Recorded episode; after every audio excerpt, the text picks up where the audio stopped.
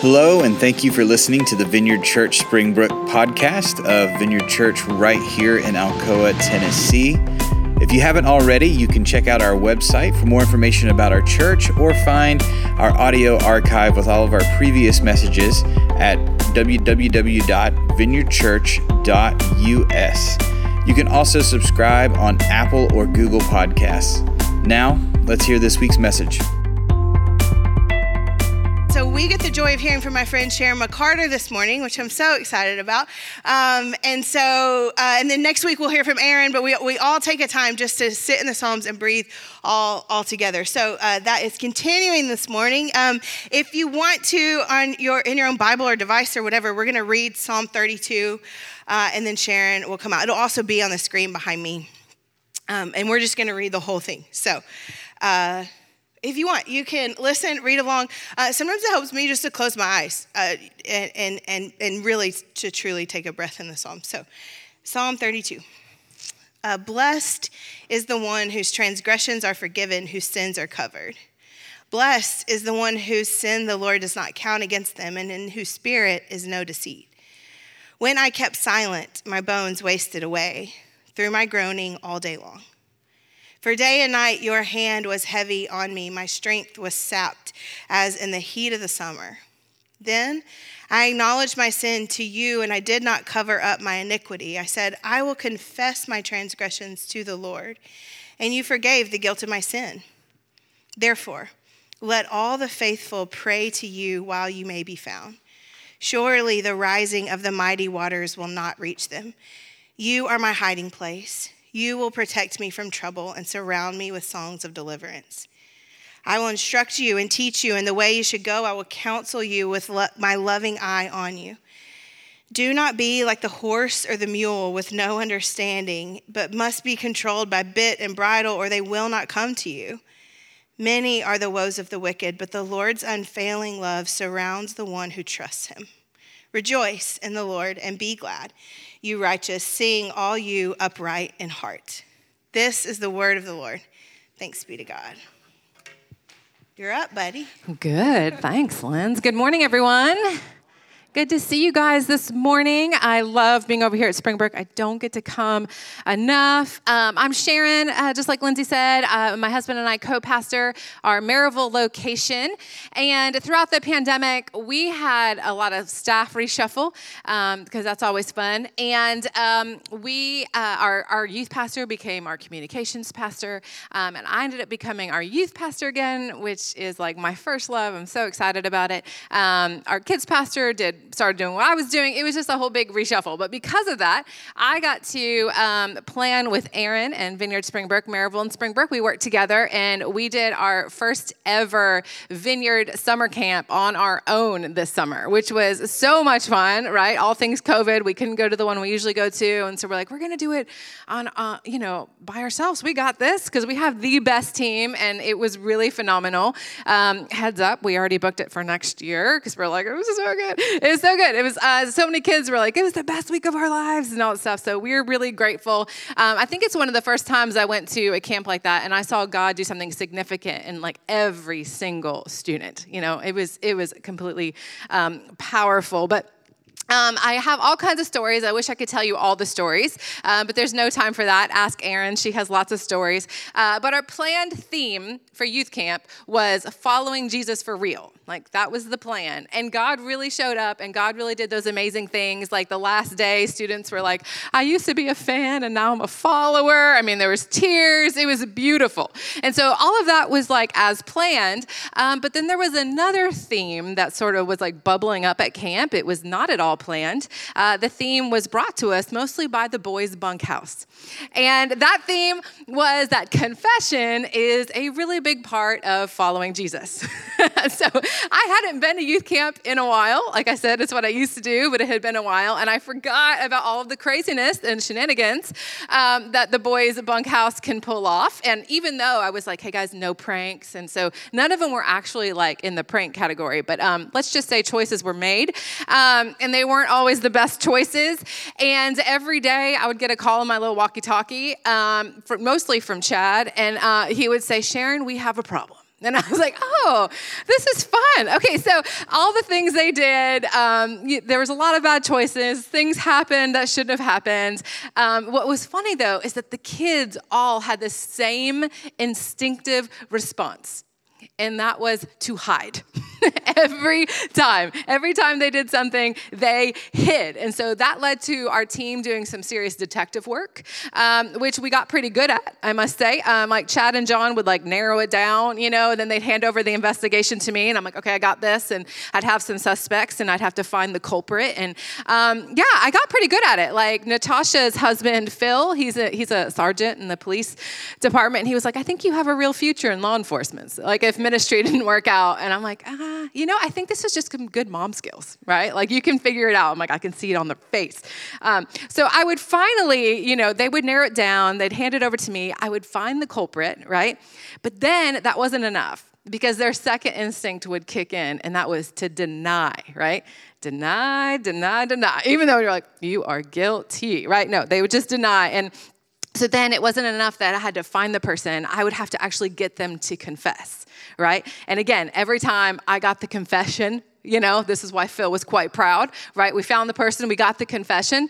Um, and but in all seriousness all it did was take me uh, communicating the gospel to them you know, I would go and I would talk to them like, listen, guys, like carrying around this guilt is just gonna like weigh on you. It's a burden. It's gonna take its toll on you. Like we are at camp. Like that's not fun. You know, I want you to like confess this stuff so that you can like offload this burden and offload the guilt and actually experience like grace and forgiveness. You don't wanna be like weighed down with this stuff, right? Like there's like freedom and there's joy on the other side of just confessing, right? And so, seriously, by the grace of God, every time, every time a student confessed, which then you would think victory, like, woohoo, they confessed, right? But still, even after confession, instincts I would call now three and four, I think I might write a book, those kicked in. Um, they went from attempting to hide and deny to attempting to blame and justify. Now, it's crazy to me how instinctual the whole thing is. Now, before you like laugh or joke or like you're thinking right now, like, thank God my kids are raised, here's the thing this is just as instinctual for us. Like for you and I as adults, this is just as instinctual for us. I heard Lindsay say a few weeks ago that adults are really a lot like teenagers. Like we all have the same problems. The only difference is we have mortgages, right? I heard that and I was like, man, that is so true, right? So true. We do the same things. Like, we all try to pull the same stuff. We make bad choices, right? We sin against God, we sin against others, and then instinctively, we all try to do the whole hide, deny, blame, justify thing. And all too often, we get away with it. And like the air quotes are important, right? All too often, we get away with it. Well, here's the thing I decided I wasn't gonna let these boys get away with it right? That's why we were so into like finding out who it was and all this kind of stuff. Not because I'm like the mean camp lady who like can't let stuff go, right? I was determined to help these kids like own it and confess it because like seriously because i just could not wait for them to experience the grace and the forgiveness of god like I was almost giddy about it, right? I was like, oh, this is gonna be so good because they're gonna experience how much we love them anyways, and this is gonna be great. Like I just wanted them to really get it. And a lot of times, like, um, these kids who were even the ones who were sinned against were like, you know what, we can just let it go. And, and they were trying to be so kind, which was like really sweet and so cool. But I knew that even though these kids were trying to be really kind, I knew that the kindest thing that we could do was to get them to experience like all the good stuff that comes on the other side of confession and repentance. And so, like, I was like legitimately excited for them to experience all those other things. I didn't want it, the kids to carry on that awful feeling for like the rest of camp or for the rest of their lives. And I know that sounds a little dramatic, but like, shame has a way of staying with you. Shame has a way of staying with you. And so I'm happy to say that true confession and repentance and forgiveness and all the good stuff happened every single time. Now, here's the thing it happened with the boys' bunkhouse stuff, right? But that stuff was like pretty trivial. Um, what was really amazing is that this also happened in the lives of so many other students who actually had like major things that they brought into camp with them. You know, major, uh, major guilt and major heaviness and major sh- like just shame. You know, for some things. And I sat with student after student and I saw them confess and repent and choose to submit to God you know, choose to no longer do things their way, but to do things God's way. And guys, they were so different after that. It was really actually fun to see the transformation of them after that. Afterwards, they were just so light and they were so free. You know, they literally were saying things like, I just can't stop smiling. You know, they would say things like, It is like the weight of the world has been lifted off my chest. And it wasn't just in their words, it was like in their whole countenance. It was incredible to see. You guys, confession and repentance is life changing. So that's what Psalm 32 is all about. That's the psalm we're looking at today. It's a psalm. It was written by David, and it's called a maskil, which is it's, it's an, an instructional psalm. It's a psalm of instruction. David is teaching us life lessons that he learned from his own life. And so through his own personal experience, David learned the hard way that hiding our sin leads to guilt and a heaviness that will crush you. But that confessing sin will lead to a forgiveness and a joy that will free you. And that's what this psalm is about today. Again, this is all coming from David, his firsthand experience, right? Like all of us, David was no stranger to sin. He sinned lots of times, he sinned in lots of ways. We get to read all about it, which that's fun. I'm glad I'm not in the Bible, right? It's like we all get to know what David did. Some people think that this psalm is referring to the time when he uh, committed adultery with Bathsheba. Other people think it was, you know, referring to a different time in his life. And so we're not really sure exactly what David is confessing to here, but what is what he's teaching us is universal about like all sin. Like, no matter how we sin against God, there is incredible weight from doing all the things that we all instinctively try to do hide, deny, blame, justify. But when we finally do what we're supposed to do, like, like David finally did, when we finally just openly confess our sins to God, when we stop hiding it, stop denying it, stop blaming others for it, when we just openly confess, that's when we can experience all of the blessings on the other side. And so that's why David wrote this psalm. I feel like he was me at camp. You know, he was like, I'm just so excited for them to get this, for them to get like all the good stuff on the other side. And so he wrote this psalm for us for that reason. So, Psalm 32, verses 1 and 2. It says, Blessed is the one whose transgressions are forgiven, whose sins are covered. Blessed is the one whose sin the Lord does not count against them, and whose spirit is no deceit. And so the first word of this psalm is blessed. Now, this word blessed is a Hebrew word that refers to the true happiness that one can only find through a right relationship with God. The true happiness that one can only find by having a right relationship with God. I think that's really important because we live in a culture where like hashtag blessed is everywhere and it's on the t-shirts and the mugs and the wall art and it's everywhere. And I think sometimes we look at the blessed signs and all that stuff and we just think that means that these people's lives are just perfect. Everything's going their way. You know, every day is just like one answered prayer after another. Like that's not what blessed means. To be blessed means that you are in a right relationship with God meaning that you and God are that that you guys are in a right relationship that there's not any sin in between you that we are covered by the blood of Christ. It means that we are loved we are forgiven and we are free. Does that make sense? It just makes me feel better when I see all the blessed signs in my house. Okay. Um, so uh, the NLT version um, he says, uh, David actually says, it's translated like, oh, what joy for those, you know, whose disobedience is forgiven. And he says, yes, what joy for those who record the Lord has cleared of guilt. And so clearly, David is starting this psalm. I mean, he's in a really good mood, right? He is like, I am so blessed. I am overjoyed. And again, all of this is because he has finally experienced the grace and the forgiveness of God. It's like he could breathe again. Because that wasn't always the case. There was a, there was a moment, right, when I think breathing was hard for him, living was hard for him. And it was when he made terrible mistakes, when he sinned against God, and when he spent quite some time trying to hide it from God. That took a huge toll on him. That's what he talks about the next verses, three and four. He says, When I kept silent, like, so when I was like silent and I just didn't want to face it and I didn't want to, you know, confess it, when I kept silent, he said, my bones wasted away through my groaning all day long. For day and night, your hand was heavy on me. My strength was sapped as in the heat of summer. You guys, when David did that, did that, when he was refusing to admit a sin and confess a sin, it made him miserable. Miserable. And I'm sure he did all the things that we do. I'm sure he tried not to think about it, you know, like just think happy thoughts. Like I'm sure he tried to like rationalize it or justify it. I'm sure even he tried to like blame someone else for it. But in the end, it just tore him up inside. Physically, we learn he wasn't well. He was saying, My bones are wasted away. I don't think that's a good sign, um, Dr. Rodney. Probably not. Okay. Um, mentally, emotionally, it says like he was not well, like he was groaning all day long. I don't know if you ever like groaned. Like you're not you're not okay, right? Spiritually, he wasn't well. He talks about this heaviness that was on him all the time. It made him feel weak and tired. He just wasn't doing well.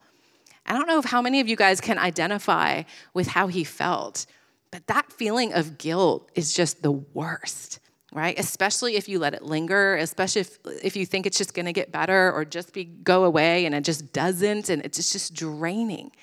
I remember this time when I was a kid and I felt so guilty about something. I mean, so guilty for so long. And I kept it from my parents for like literally years. Like, it's one of those things where I'm like so sad about it. I look at my kids, I'm like, don't you ever keep anything from me. Um, not because I want them to be in trouble, because I don't want them to experience that, that amount of guilt and that amount of shame. I mean, it was years I carried that around with me until I finally came clean one day. And guys, it changed everything. I can't even describe to you the freedom that I felt, the weight that was lifted off of me. I still remember a time when I was just like gripped by fear by something as I was hiding guilt, as I was hiding a sin. And then I remember the joy and the weight that went away when I finally confessed it. And what's crazy is that I didn't even get in trouble for it, right? I mean, that's that's like so true in so many cases. Like our first instinct is to hide and to deny and keep everything a, a secret. I think Satan wants us to do that. We always think it's going to be so much worse if we actually talk about it or get it out there. But the truth is, hiding it, hiding it and keeping it a secret, all that stuff, that is what makes everything so much worse. Like God does not want us to carry around this kind of guilt. It's too much. Like it will cripple us in so many ways. God wants us to acknowledge the feeling of guilt, but then do something about it, right? Confess it so that we can be free from it. So, as much as I hate feeling the feelings of guilt, the truth is it's really not that bad of a thing if, now I know this is a big if, but if you know what to do with it, right? I've actually heard it say that guilt is a gift that keeps on giving.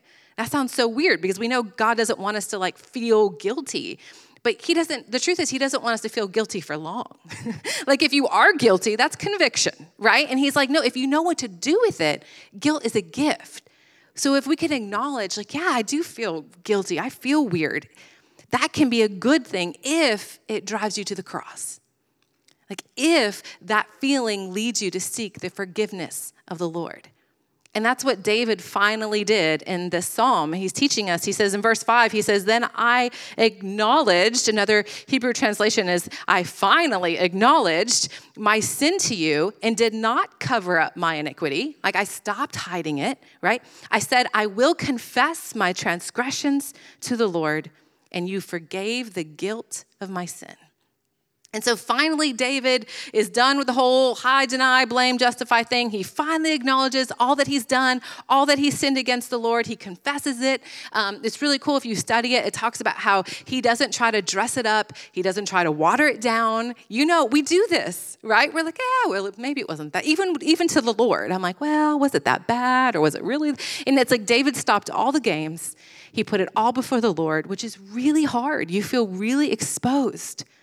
He did it all. He went through the hard work, the emotional work, the courageous work of admitting all that he had done.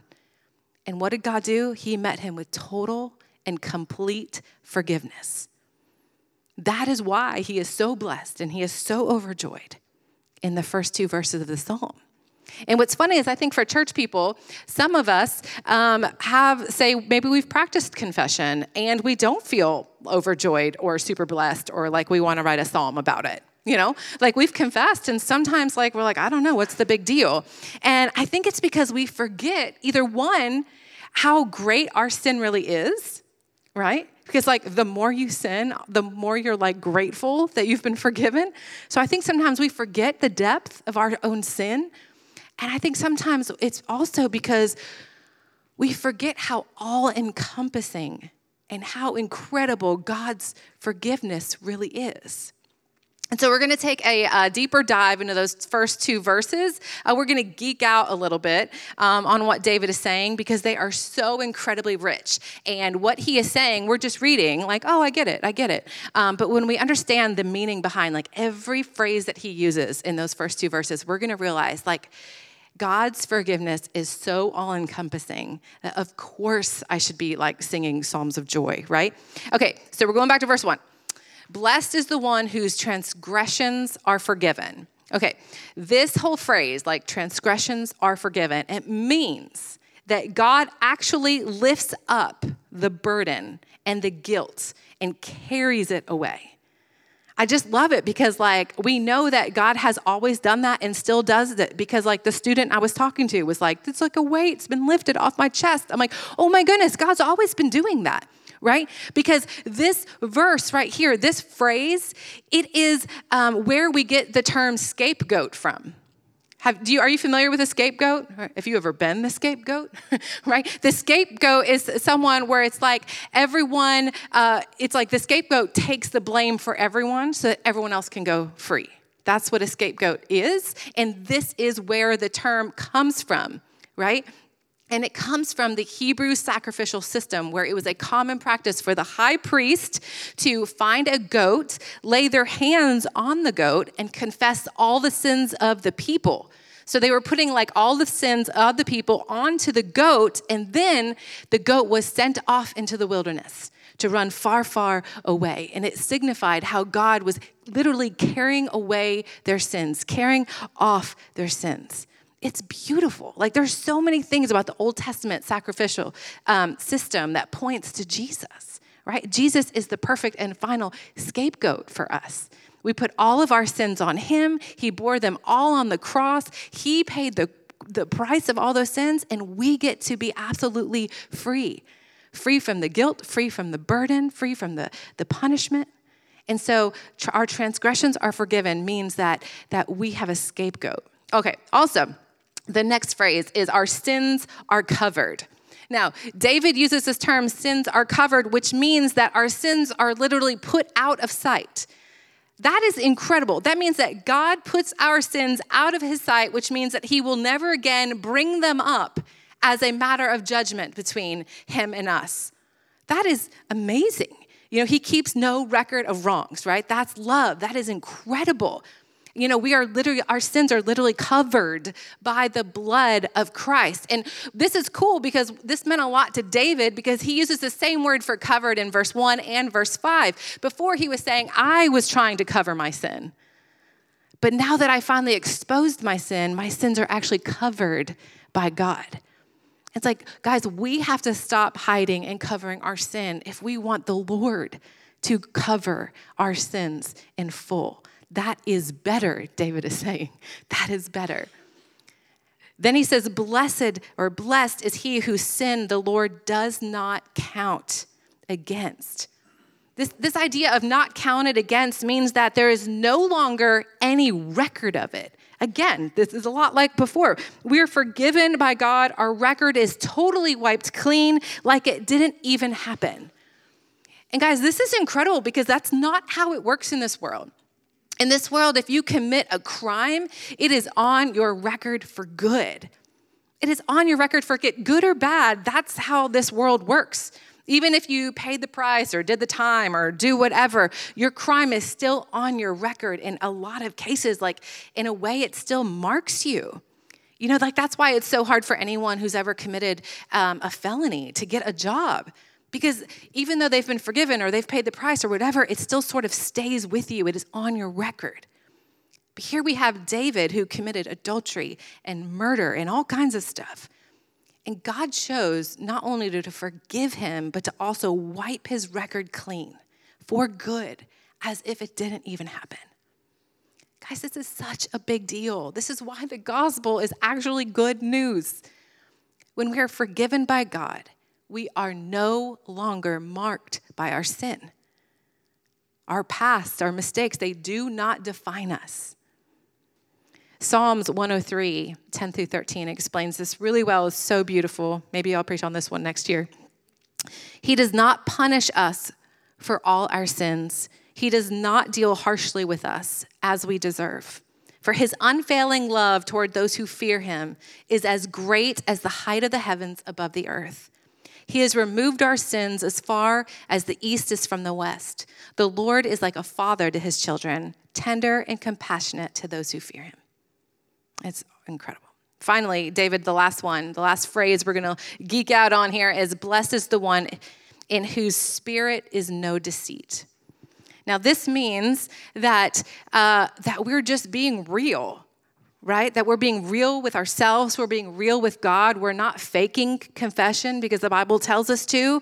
Um, we're not holding anything back. You know, we're not pretending that we're not that bad, um, that we don't really need His help right i think there's all kinds of ways that we're we deceive ourselves you know like i'm not that bad or i don't really have that many sins to actually confess of you know or when we're confessing we're holding things back and um, you, we read this uh, earlier 1 john 1 8 through 9 says if we claim to be without sin we deceive ourselves and the truth is not in us if we confess our sins he is faithful and just and will forgive us our sins and purify us from all unrighteousness guys, we have to stop pretending that we don't really sin that much.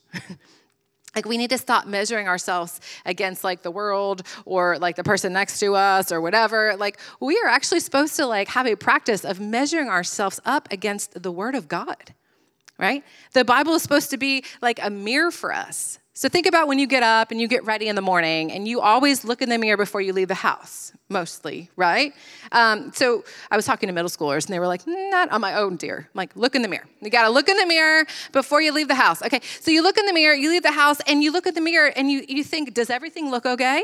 You know, does everything look okay? And what what do I need to change? You guys, the Bible is meant to do that for us. We're supposed to read the Word of God and we're supposed to ask, like, does everything look okay? And what is it that I need to change? If you are reading God's word on a regular basis, then I can assure you, you will be practicing confession on a regular basis. I mean, I, I, can't read the word without getting convicted about something. Those two things, they go hand in hand. And so when we're authentically reading the Bible, like the Bible judges me, I don't judge the Bible. When we're authentically reading the Bible, we will authentically confess and repent, and that will lead to authentic change. That's what he means when he says there's no deceit in us. We're just being real about it. God, this is who I really am. This is who you really want me to be. You're going to have some work to do, you know? Okay, so uh, we're going to move on with the psalm um, because then David tells us something else. He tells us that confession is so important that we cannot risk putting it off any longer. It's something that we have to do right now. He says, Therefore, let all the faithful pray to you while you may be found. Surely the rising of the mighty waters will not reach them. You are my hiding place. You will protect me from trouble and surround me with songs of deliverance. And so David explains here um, that confession needs to get moved to the top of our lists. Now, I don't know about you, I have a running to do list all the time. Like it is on the computer, so it's running, and I'm always adding things to the top, which means things are always getting, you know, shoved to the bottom, which means I never actually do those things, right? I met with Johnny a couple weeks ago. Um, we had our monthly review, and he asked me um, one of the questions he asked me was, uh, What is something that you have viewed as important but not urgent? And then the thing I wrote down, like full disclosure, was like my health. And then I wrote, which I'll work on after vacation. and like we like cracked up about it. I'm like, this is what we do, right? This is what we do for confession. It's like, well, that's not fun. I'll do that tomorrow. Maybe next week. I'll do it. I get it. That's a biblical thing. We'll do it sometime. And David is saying, no, no, no, no. It is not only important, it is urgent. We have to make this a priority. And here's why. He tells us because we have to confess while, while our hearts are still open to correction. Guys, like, you know, we're pastors. I see a lot of people with a lot of um, hearts that have been hardened. Our hearts harden. And we can't just assume that we're always going to be in this state of, of receiving um, from God and, and actually um, feeling conviction from God. And that, that can go away when we avoid God, when we don't let God work and move in our lives. And so we have to confess now while our hearts are open to it. We also have to confess while God is still listening to us. Don't know what that means, but it makes me want to do it now, right? We're not promised tomorrow. So he's like, do it now. And we have to confess because he says if we don't deal with it now, things will only get worse. That's what he's talking about. He's like, these mighty waters, they're rising. Like it's going to catch up to you. But if you confess, things will get better. The waters will recede, they will not reach you. God will protect you, He'll take care of you. Those are incredible promises. So, uh, one kid at camp who I absolutely adore, um, he made some bad choices. And the, this was kind of like the more serious of the bad choices. And uh, I was like, okay, this is what we're gonna do. You know, we're gonna confess. You're gonna confess to God. You're gonna confess to the kids you sinned against, and you know it, it's gonna be okay. Well, he was terrified. He was absolutely terrified, and I explained to them the gospel and all the things, and he he had, he admitted that confession is the right thing to do. He just didn't want to do it right then and there. And um, it was pretty funny because I was like, um, dude, like they all know that you did it. so, like, you might as well just say it. And he just wanted to put it off and off and off. And finally, um, you know, there was a phone call home. Mom was saying the same things I was saying. Again, I just couldn't, he was miserable. He could not lift his head up. His head was down in shame. He didn't want to face anyone. He didn't want to look anyone in the eye. He was miserable. I just could not wait for him to get to the other side. I'm like, these kids are going to love you. They're going to forgive you. And he would say, No, they're not. I would say, Yes, they are. He'd say, No, they're not. I'm literally, I was like, What am I doing? I'm arguing. What, what is happening right now? And, uh, and then he finally said, Maybe that's true for people your age. that was my favorite. I was like, awesome. I was like, also true for people your age. I was like, I know these kids. It's going to be awesome, all this stuff. Uh, he wanted to put it off. I knew putting off was going to make it worse. Finally, finally, he confesses to these boys. And guys, it was like my the highlight of my camp. Like these boys surrounded him, they hugged him, they forgave him, they they befriended him, they surrounded him. And then you know what happened? He still didn't believe it he hung his head down in shame the rest of the night. And I was like, oh man, like, is he not gonna get to the other side of this? It's supposed to be good on the other side. And he didn't trust it. He didn't trust it. He didn't trust them. He's like, nope, those people, they just did that because I was in the room or something, you know? Like, he didn't trust it. And the next day, uh, I talked to him at our campfires the next night. And I was like, hey man, I was like, how are you doing? How's your day? And he looked at me with that changed countenance. You guys, I have goosebumps talking about it. And he said, this is the best day of my life. I have so many goosebumps. And I was like, really? And I was like, is it because you actually experienced like love and forgiveness for the first time, like real from your friends? And he said, yes. And then because we were being so childish the day before, I was like, can I say I told you so? And he was like, yes. And we hugged and we celebrated and we worshiped. It was incredible. It was incredible. His life was changed. Guys, what he experienced that day is the same thing that David experienced. It is hard and it is scary to confess, but we have to trust that God will take care of us on the other side. That He will deliver us from the weight and the guilt that is so incredibly crushing, and that He will forgive us in a way that will be incredibly healing. So, guys, guilt, it's a terrible thing if you just let it linger, if you let it eat at you, but it can be such a gift if you let it bring you to Jesus. And so we're going to finish to find out what comes next. I just want to finish the whole psalm because it's so good. But after we confess and after we repent, David tells us what's next. In verse 8, I will instruct you and teach you in the way you should go. I will counsel you with my loving eye on you. Do not be like the horse or the mule, which have no understanding, but must be controlled by bit and bridle, or they will not come to you. Many are the woes of the wicked, but the Lord's unfailing love surrounds the one who trusts in him. So, David teaches us that God responds to our confession and our repentance not only with forgiveness, but with a promise to guide us and to teach us all the days of our lives. Like he wants to teach us, he wants to counsel us, he wants to show us the better way to go. He doesn't want us to learn all of life's lessons the hard way. If you're a parent, you get that.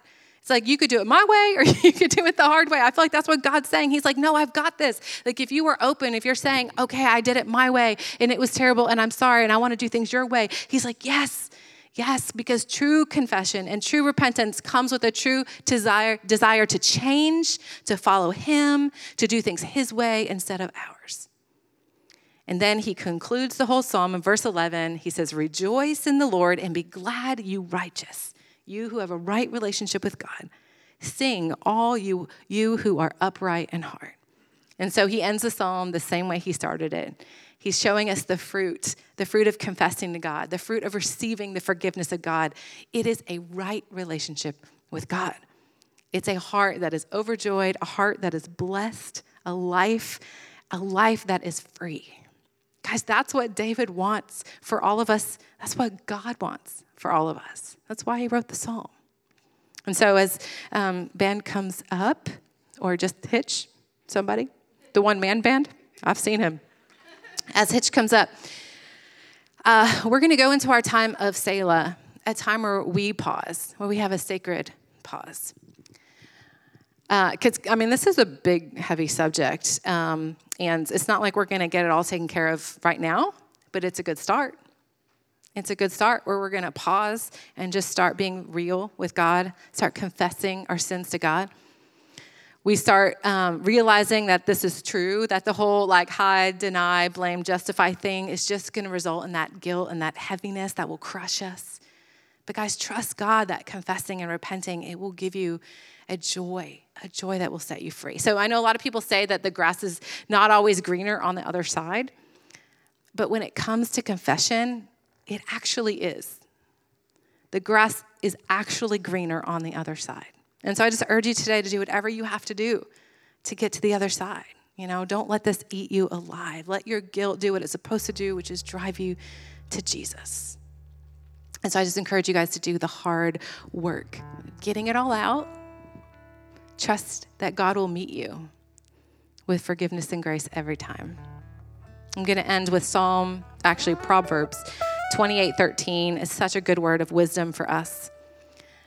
People who conceal their sins will not prosper, but if they confess and turn from them, they will receive mercy. And so we're going to take time today, we're going to confess, we're going to repent so that we will receive mercy.